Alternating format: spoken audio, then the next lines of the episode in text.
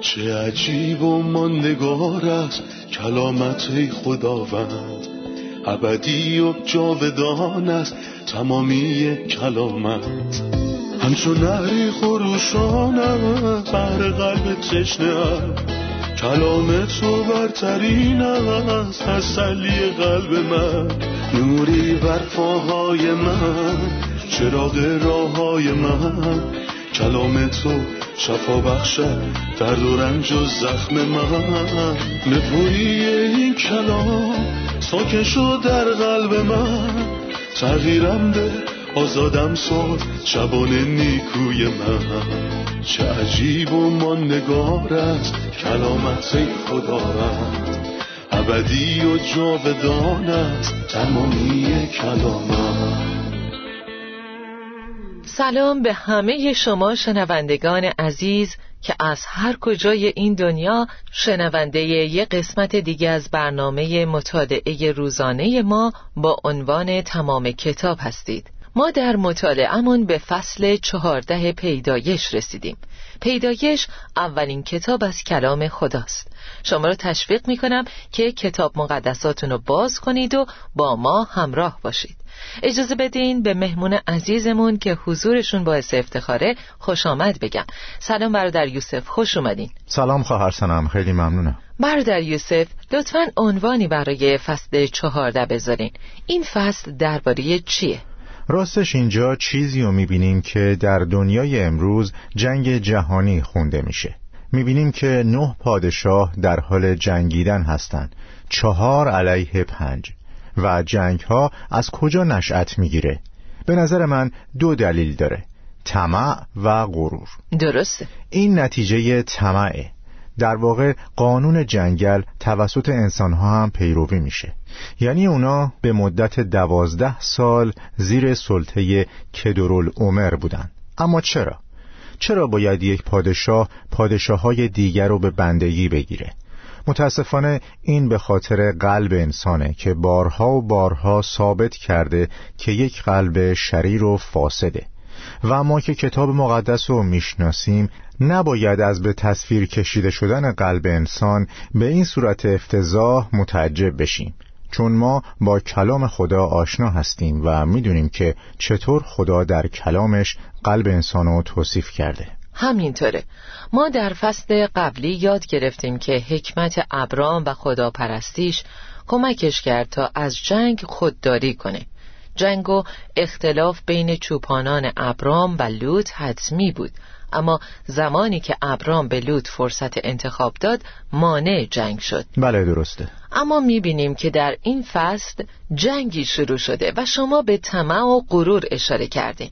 میشه لطفا درباره پادشاهایی که جنگ و شروع کردن برامون توضیح بدین و اینکه چطور لوط در این جنگ درگیر بود و چه اتفاقی قرار بود براش بیفته؟ خب من فکر می‌کنم این جنگ اثباتی بود تا ما درک کنیم که قلب انسانها چقدر مغرور و شریره. با این حال فکر می‌کنم خدا با حکمتش اجازه داد که این جنگ به عنوان یه زنگ خطر برای لوط باشه. لوط تو در جای درستی نیستی. خدا از مکان زندگی تو راضی نیست. در این فصل گفته شده چهار پادشاه یعنی امرافل پادشاه بابل اریوک پادشاه الاسار کدرالعمر پادشاه ایلام و تیدال پادشاه گویم رفتن تا جنگ کنند. همینطور به اسم پنج پادشاه دیگه هم اشاره می‌کنه. اینا با هم متحد شدن به ضد گروهی دیگه و جنگ شروع شد. گروه دیگه که شامل صدوم، قموره، ادما و زبوئیم بود. این گروه کشورهای شریر بودند که متاسفانه لوط انتخابشون کرد بدون اینکه راه های خدا رو در نظر بگیره. راه های خدا برای اون قابل احترام نبود و کار گله ها و چراگاه ها براش مهمتر بود. برای اینکه از نظر جغرافیایی واضح تر بشه گروه اول که جنگ رو شروع کردن به سرزمین شینار یا بابل وصل بودن که میشه ناحیه بالایی نزدیک عراق و ایران. درسته. جنگ به ضد پادشاه صدوم و همپیمانانش بود که در منطقه دریای مرده بودند. یعنی ناحیه اردن و تا جنوب نزدیک ادوم در وسط همه این شلوغیا پادشاه صدوم دستگیر شد و لوط هم به همراهشون دستگیر شد. شما گفتین که این یه زنگ خطر برای لوط در صدوم بود. چرا؟ خب لوط هم با اونا دستگیر شد و این تصادفی نبود. چرا خدا اجازه جنگیدن داد؟ مطمئنا بدون اجازه پدر آسمانی گنجشکی به زمین نخواهد افتاد. پس اگه خدا افتادن یه گنجشک رو کنترل می‌کنه این غیر ممکنه که جنگی بین نه پادشاهی بدون هیچ هدف و کنترلی اتفاق بیفته. و در واقع هدف این جنگ همونطور که فهمیدیم هشدار دادن به لوته. لوت در جای درستی نیستی. برگرد. اما اون متاسفانه گوش نداد و باید جنگ دیگه ای رخ می‌داد که در فصل 19 شاهد اون هستیم که خطرناکتر و شدیدتره. اما لوط بدون هیچ آسیبی نجات پیدا کرد. لوط از آتش گذشت. همینطوره. بنابراین همه کسایی که در صدوم بودن یا اسیر شدن یا بعدش در آتش مردن. بله درسته. ظاهرا کتاب مقدس به ایمانداران هشدار میده که اگه هر جایی رو جدا از خدا و مشارکت با اون انتخاب کنن یا اسیر میشن یا بعدا در آتش از بین میرن. درسته. خداوند از طریق وقایع با ما صحبت می‌کنه. اجازه بدین از آیه هشت به بعد چند آیه بخونم. سپس پادشاهان صدوم قموره، ادما، زبوئیم و بلا لشکریان خود را برای حمله بیرون آورده و در دشت میدیم آماده جنگ شدند تا با پادشاهان ایلام، گوییم، بابل و الاسار جنگ کنند. چهار پادشاه بر ضد پنج پادشاه.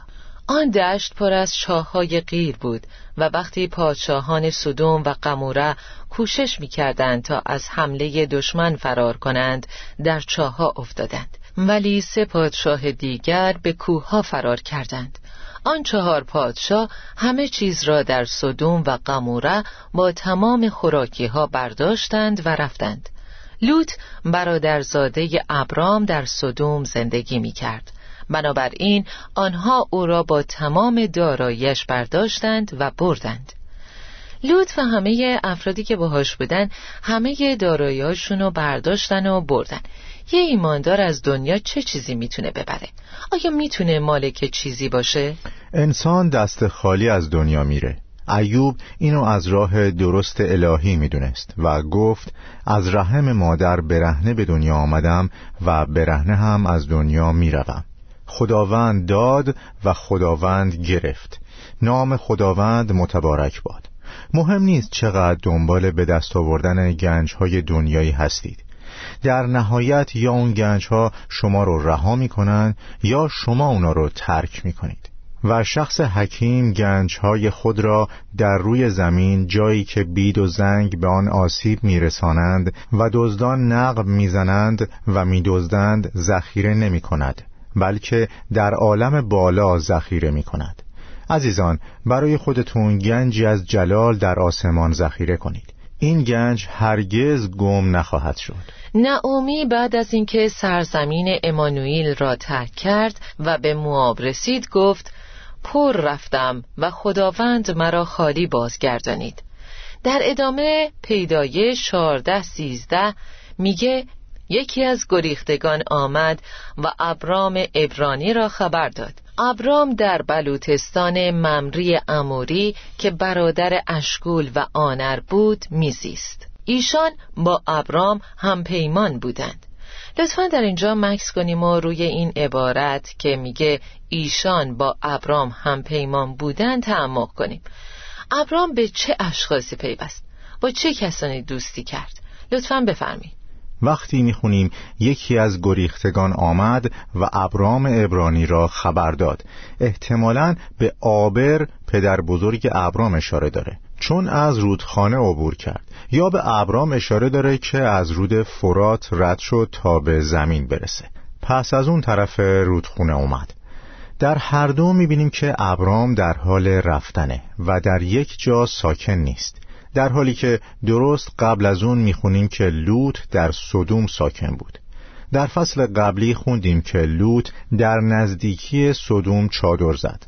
اما اینجا دیگه چادر نزده بلکه در خود صدوم ساکنه و وقتی به فصل 19 می‌رسیم می‌بینیم که لوط در دروازه صدوم نشسته.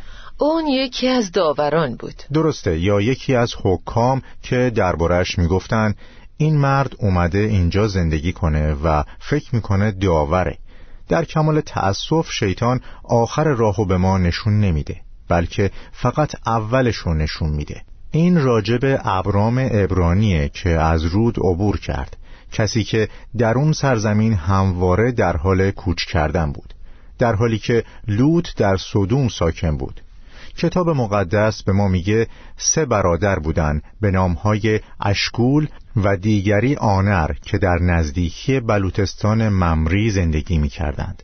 اونا اسمای زیبایی داشتند و با ابرام همپیمان بودند. در امثال میگه چون راه های شخص پسندیده خداوند باشد دشمنانش را نیز به مصالحه می آورد درسته. یعنی همپیمانی.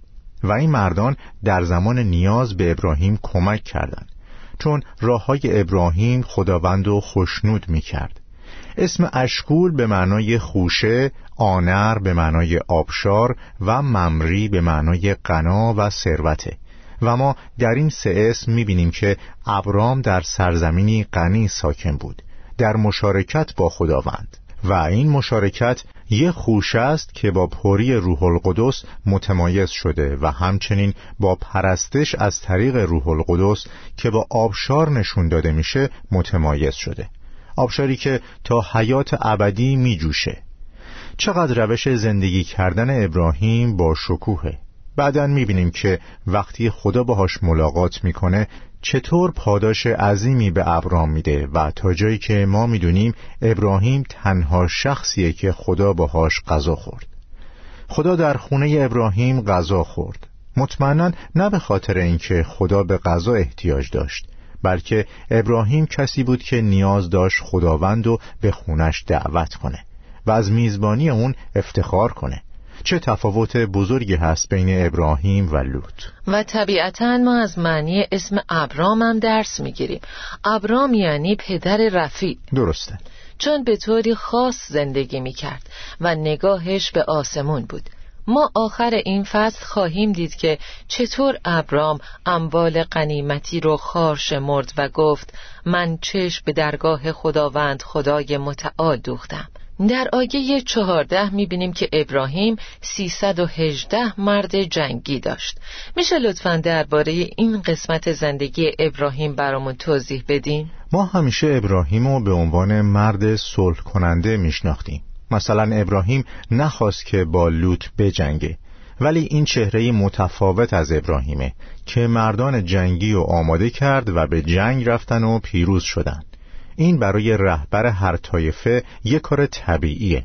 ولی چیزی که توجه منو جلب می‌کنه اینه که ابراهیم بر چهار پادشاه پیروز غلبه کرد و این قدرت عظیم ابراهیم رو ثابت می‌کنه. به جای اینکه بگم قدرت عظیم ابراهیم اجازه بدین نتیجه گیری خودمو از ابرانیان فصل یازده آیه سی و سه براتون بگم. از راه ایمان آنها سلطنتها را برانداختند. درسته. پس این قدرت 318 سرباز آزموده نبود چون فکر نکنم اونا برای رویارویی با چهار پادشاه آماده بودن و می‌تونستن بر پنج پادشاه غلبه کنن. یعنی ابراهیم با 318 نفر نمی‌تونست پیروز بشه بلکه به واسطه یه چیز دیگه پیروز شد. به واسطه ایمان. زیرا از راه ایمان سلطنتها را برانداختند. و ابرام دو بار لوط نجات داد. یه بار در فصل چهارده و بار دوم در فصل هجده. زمانی که خداوند با ابراهیم ملاقات می‌کنه و اون برای برادرزادش لوط شفاعت می‌کنه. در فصل چهاردهم ابرام با شمشیر پیروز میشه و در فصل هجده با دعا. شمشیر به کلام خدا اشاره داره. شمشیر روح القدس یعنی کلام خدا را بردارید. و یه ایماندار از دو راه می‌تونه برادر ایمانی خودشون نجات بده. با گفتن کلام خدا به اون یعنی به کار بردن شمشیر یا با شفاعت و دعا کردن. مثل کاری که ابراهیم در فصل 19 می‌کنه. ابرام برادرزادش لوط و زنان و مردانی را که اسیر شده بودند با همه اموال قارت شده پس گرفت. ابرام تونست لوط و همه اموالش رو پس بگیره. حالا به آیه 17 بیریم و می‌خوایم در قسمت مهم این فصل تعمق کنیم. پادشاه صدوم برای استقبال او رفت یعنی برای استقبال ابراهیم. بله وقتی ابرام پس از پیروزی بر کدرالعمر و پادشاهان دیگر باز میگشت پادشاه صدوم برای استقبال او به دشت شاوه که دشت پادشاه نیز گفته می شود رفت. ملکی صدق که پادشاه سالیم و کاهن خدای متعال بود برای ابرام نان و شراب آورد و برای او دعای خیر کرد و گفت خدای متعال که آسمان و زمین را آفرید ابرام را برکت دهد. سپاس بر خدای متعال که تو را بر دشمنانت پیروز گردانید. ابرام ده یک آنچه از غنیمت باز آورده بود به ملکی صدق داد برادر یوسف لطفا بیاین روی این ملاقات توقف کنیم ملاقات با ملکی صدق ملکی صدق چه کسی بود؟ چه کارایی کرده؟ از کجا اومده و رابطش با ابراهیم چی بود؟ در واقع کتاب مقدس درباره اینکه ملکی صدق کی بود اشاره نکرده منظورم اینه که نمیگه از نسل کی بوده و از کجا اومده و این یه چیزی به ما یاد میده. اینکه خدا شاهدانی داره که حتی شاید ما اونا رو نشناسیم. در هر ملت و قومی مردمی هستند که رابطه حقیقی با خدا دارند و همیشه لازم نیست ما درباره اونا چیزی بدونیم. خدا پادشاه پادشاهانه و از طریقهایی با مردم مصاحبت می‌کنه که فراتر از فکر بشره. اما به نظر میاد که ملکی صدق خدا رو می‌شناسه و اولین شخصی بود که خدا رو با این نام جدید اعلام کرد. یعنی خدای متعال که آسمان و زمین را آفرید. اولین کسی که اینو گفت ملکی صدق بود. اما من متوجه چیز دیگه هم شدم خواهر سنم. متوجه عظمت کتاب مقدس. درباره ملکی صدق خیلی کم نوشته شده. تنها سه آیه در کتاب پیدایش فصل چهارده. اما صدها سال بعد از اون وقتی به مزمور 110 می‌رسیم می‌خونیم که تو تا ابد کاهن هستی کاهنی در رتبه ملکی صدق و یا آیه دیگر هم می‌بینیم. در تمام عهد عتیق فقط همین چهار آیه هستند بعدها پولس رسول در ابرانیان فصلهای پنج، شش و هفت به ما درباره ملکی صدق تعلیم میده. چقدر کلام خدا عظیمه. همونطور که می‌بینید پولس بر روی چیزهایی که در پیدایش ثبت شده و یا ثبت نشده تمرکز می‌کنه. مردم معمولا زمانی که ابرانیان هفت می‌خونن سردرگم میشن که میفرماید از پدر و مادر و دودمان و نسب یا تولد و مرگ اون نوشته در دست نیست. ابرانیان هفت سه. یعنی چی؟ انگار کسی بوده که ناگهان از آسمان نزول کرده. مطلقا اینطور نیست. ملکی صدق پدر، مادر و نسب داشته. کتاب مقدس به نسل او در پیدایش که کتاب نسل هاست اشاره نکرده تا به پسر خدا در ملکوت شباهت داشته باشه. چون مسیح پادشاهی خودشو نه از یه پادشاه قبلی گرفته و نه به یکی از پیروان خودش سپرده. این یعنی رتبه ملکی صدق توسط یک کاهن گرفته شده. و من متعجبم از شخصی که به یه انسان دیگه میگه تو تا ابد کاهن هستی. کاهنی در رتبه ملکی صدق اینم به یه انسان نسبت داده نمیشه. بله چون فقط شامل یک کاهنه و اون کاهن کسی نیست جز خداوند عیسی مسیح. و این چیزیه که در رساله به ابرانیان فصلهای پنج، شش و هفت نوشته شده. و همچنین در مزمور 110 آیه چهار هم ذکر شده تو تا ابد کاهن هستی. کاهنی در رتبه ملکی صدق همه ما می‌دونیم که پادشاهی به یه طایفه تعلق داره و کهانت هم به یه طایفه دیگه. پادشاهی متعلق به طایفه یهوداست و کهانت به طایفه لاوی و این دو با هم ترکیب نمیشن. اما تنها درباره یه نفر گفته شده تو تا ابد کاهن هستی.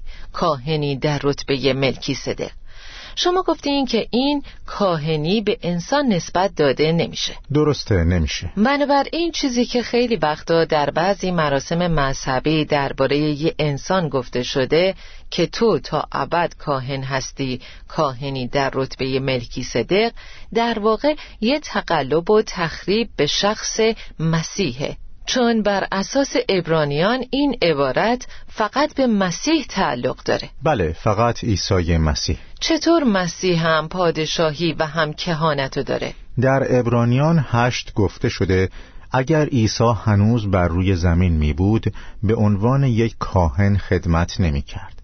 چون همونطور که شما اشاره کردین کاهن در شریعت از طایفه لاوی میاد. پادشاهی هم از یهودا. مسیح از کدوم طایفه اومد؟ مسیح از طایفه یهوداست که موسی درباره این طایفه و کهانت اشاره ای نکرده. پس این ثابت می‌کنه که مسیح تا ابد کاهنه. نه به خاطر یه فرمان تازه نه به خاطر اینکه یه شریعت تازه اومده بلکه به خاطر قدرت حیاتی بیپایان درباره مسیح در دوران سلطنت هزار ساله چه چیزی گفته شده؟ در زکریا فصل شش گفته شده او در مقام کاهن بر تخت سلطنت می نشیند و بین این دو مقام با هماهنگی کامل حکمرانی می کند بنابراین او یه پادشاه و یه کاهنه. این در سلطنت هزار ساله مسیح اتفاق میافته. همچنین در ابرانیان فصل هفت متوجه موضوع بینظیری میشیم. نام او در مقام اول به معنای پادشاه نیکویی و بعد پادشاه سالیم یعنی پادشاه صلح و سلامتی است. چیزی خلاف این نمی‌تونه باشه چون مسیح در مقام بازگشت اولیش پادشاه نیکویی است که ستونهای عدالت رو برپا کرده و در بازگشت ثانویه پادشاه سلامتیه. درسته. چقدر کلام خدا بی نظیره. هر چیز پایانی دارد اما کلام تو بی انتهاست. شخصیت ملکی صدق واقعا غنیه و ارزش مطالعه داره. پس اینو به عنوان یه تکلیف به عهده شنوندگان می‌ذاریم. بر طبق ابرانیان هفت و مزمور 110 این شخصیت به مسیح اشاره داره و همچنین شامل درسهایی درباره تعلیم نمادین در کلام خداست چون با پسر خدا مقایسه شده. درسته. همینطور وقتی کلام خدا به اسمها و معانی اونا اشاره می‌کنه ولی به نسب نامه کسی مثل ملکی صدق اشاره نمی‌کنه و نمیگه پدر و مادرش کی بوده و از کجا اومده و با پسر خدا مقایسش می‌کنه. این عظمت کلام خدا رو نشون میده. بله دقیقا. خب عزیزان بعد از یه استراحت کوتاه با سوال یکی از شنوندگان برمیگردیم.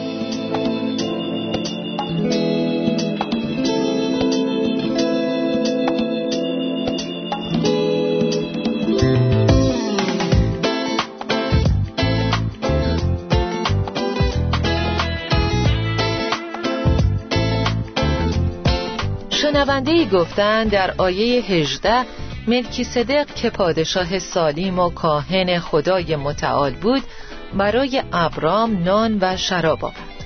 از ملاقاتی که ابراهیم بعد از شکست دادن پادشاهان با ملکی صدق داشت چی یاد می‌گیریم؟ خواهر سنم یقینا خدا بر مردم و اتفاقات پادشاهی می‌کنه. بله خدا بر تمام حوادث و داستان جنگ نظارت داره و برای همه اینا هدفی داره.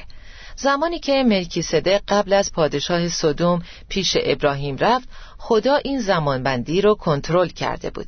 لطفا درباره این بیشتر توضیح بدید برادر. در آیه هفته میگه پادشاه صدوم برای استقبال او رفت. بعد در آیه 21 می‌خونیم پادشاه صدوم به ابرام گفت.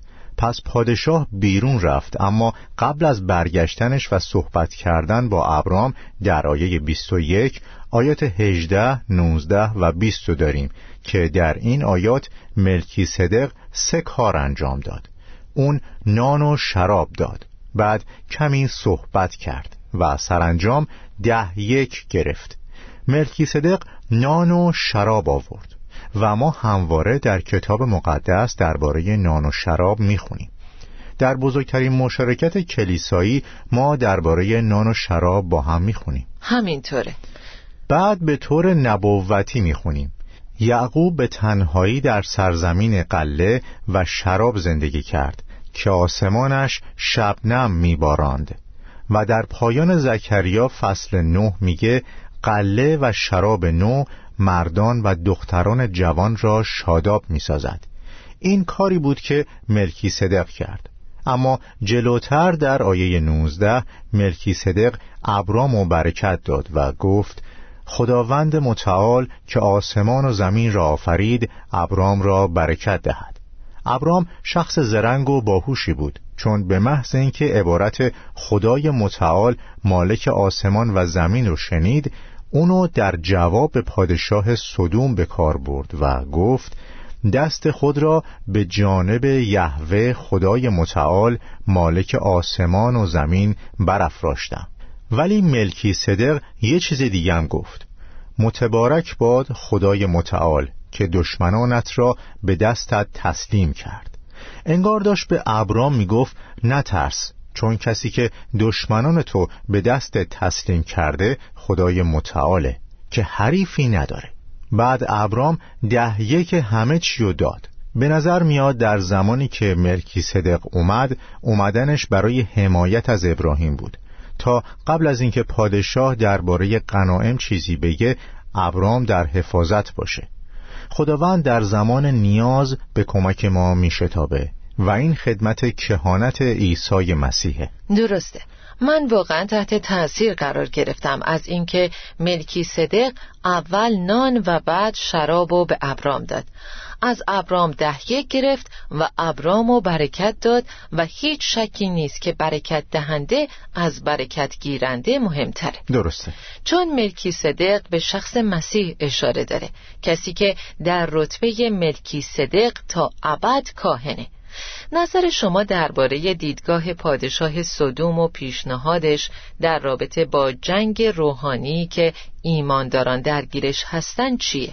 خب پادشاه در اینجا میگه افرادو به من بده و پول برای خودت این چیزیه که شیطان می‌خواد و میگه من حاضرم گنجهای تمام دنیا رو بدم و فقط جانهای مردم رو بگیرم و در حقیقت این پیشنهاد کاملا توسط مرد ایمان رد شد. در آخر فصل می‌بینیم که ابراهیم با اشتیاق ده یک میده و از گرفتن شدیدن خودداری می‌کنه. با اشتیاق به چه کسی ده یک داد؟ ملکی صدق ابراهیم ده یک تمام غنایم رو با اشتیاق داد. اما هنگامی که پادشاه صدوم گفت افرادو به من بده و اموال مطابق شریعت همورابی برای خودت ابراهیم جواب داد من از تو هیچ چیزی قبول نمی کنم به دو دلیل. اول چون من با خدای قادر متعال که مالک آسمان و زمین هست رابطه دارم. بنابراین چطور میشه از تو بگیرم وقتی کسی رو می‌شناسم که مالک آسمان و زمینه؟ و به علاوه من کاری نکردم که بخوام بابتش پاداشی بگیرم. چون چیزی که دشمنان رو به دست من تسلیم کرد قدرت و زرنگی من نبود. 318 سربازم هم نبودن. بلکه خدای قادر متعال اونا رو به دست من تسلیم کرد. پس من لایق چیزی نیستم. چقدر این مرد نجیب و شریفه. در حالی که لوط به دنبال اموال صدوم میدوید کل اموال صدوم به دنبال ابرام میدویدند. اما ابرام اونا رو رد کرد. فقط شخصی که دستاش پر از هدایای آسمانیه می‌تونه چون این چیزایی رو رد کنه. درسته. بسیار خوب. ممنونم برادر یوسف. به پایان این قسمت رسیدیم. با هم برنامه رو مرور می‌کنیم. امروز یاد گرفتیم که ابرام دو بار لوط رو نجات داد. یه بار با شمشیر در فصل چهارده که شمشیر به روح القدس یعنی کلام خدا اشاره داره و بار دوم با شفاعت و دعا برای لوط و صدوم و قموره در فصل هجدهم. ما با درمیون گذاشتن کلام خدا با کسانی که از خداوند دور شدن و با دعا و شفاعت از جانبشون می‌تونیم اونا رو به خدا نزدیک کنیم. بنابراین پیروزی و قدرت در ابزار، اسلحه ها و سربازان آزموده نیست بلکه خداونده که پیروزی میبخشه کلام خدا میفرماید انسان اسب را برای روز جنگ آماده می کند اما پیروزی را خداوند می بخشد. فقط قلبی که سرشار از مسیحه از اصل دنیا تنفر داره و بر شیطان غلبه می‌کنه ممنونیم برادر یوسف. افتخار دادید به همون با حضورتون. ممنونم خواهر سنم. خدا بهتون برکت بده. شنوندگان گرامی شما رو تشویق می کنم که اگه یه رابطه واقعی با خداوند عیسی مسیح دارید و از این می ترسید که در جنگ روحانی شکست بخورید اول نیاز دارید معده روحانی خودتون رو پر کنید. دلگرم باشید و قلب و فکر و معده روحانیتون رو پر کنید تا در جنگ از شما پشتیبانی کنند. برای ابرام چه اتفاقی افتاد؟ ملکی صدق اومد تا قبل از اینکه ابرام با پیشنهاد پادشاه صدوم مواجه بشه نجاتش بده و حمایتش کنه ما امروز یاد گرفتیم ملکی صدق نشانه ای از خداوند عیسی مسیحه ملکی صدق نان و شراب آورد که این به معنای مشارکت با مسیحه. وقتی شما از دستان مسیح دریافت می‌کنین از کلامش تغذیه میشین و به او وفادار میمونین اون وقت اگه دنیا تمام عطایای خودش رو بهتون پیشنهاد کنه می‌تونین بگین با تمام قلبم نمیپذیرم و ردش می‌کنم. چه زمانی میشه به دنیا نگفت؟ تنها زمانی که قلب فکر و دستان شما پر از هدایای آسمانی باشه. به خداوند وفادار باشین و مطیع کلام خدا باشین. اجازه بدید که پیام مسیح با تمام پری اون سرتاسر سر وجود شما رو فرا بگیره. چون شکم سیر حتی از اصل هم کراهت دارد. تا برنامه بعدی خدا با شما. چه عجیب و ماندگار است کلامت خداوند. ابدی و جاودان است تمامی کلامت. همچون نهری خروشان بر قلب تشنه کلام تو برترین است تسلی قلب من. نوری بر پاهای من چراغ راه های من. کلام تو شفا بخشد درد و رنج و زخم من. نپوری این کلام ساکن شد در قلب من. تغییرم به آزادم ساد شبان نیکوی من. چه عجیب و نگار است کلامت خدا رد ابدی و جاودان است تمامی کلام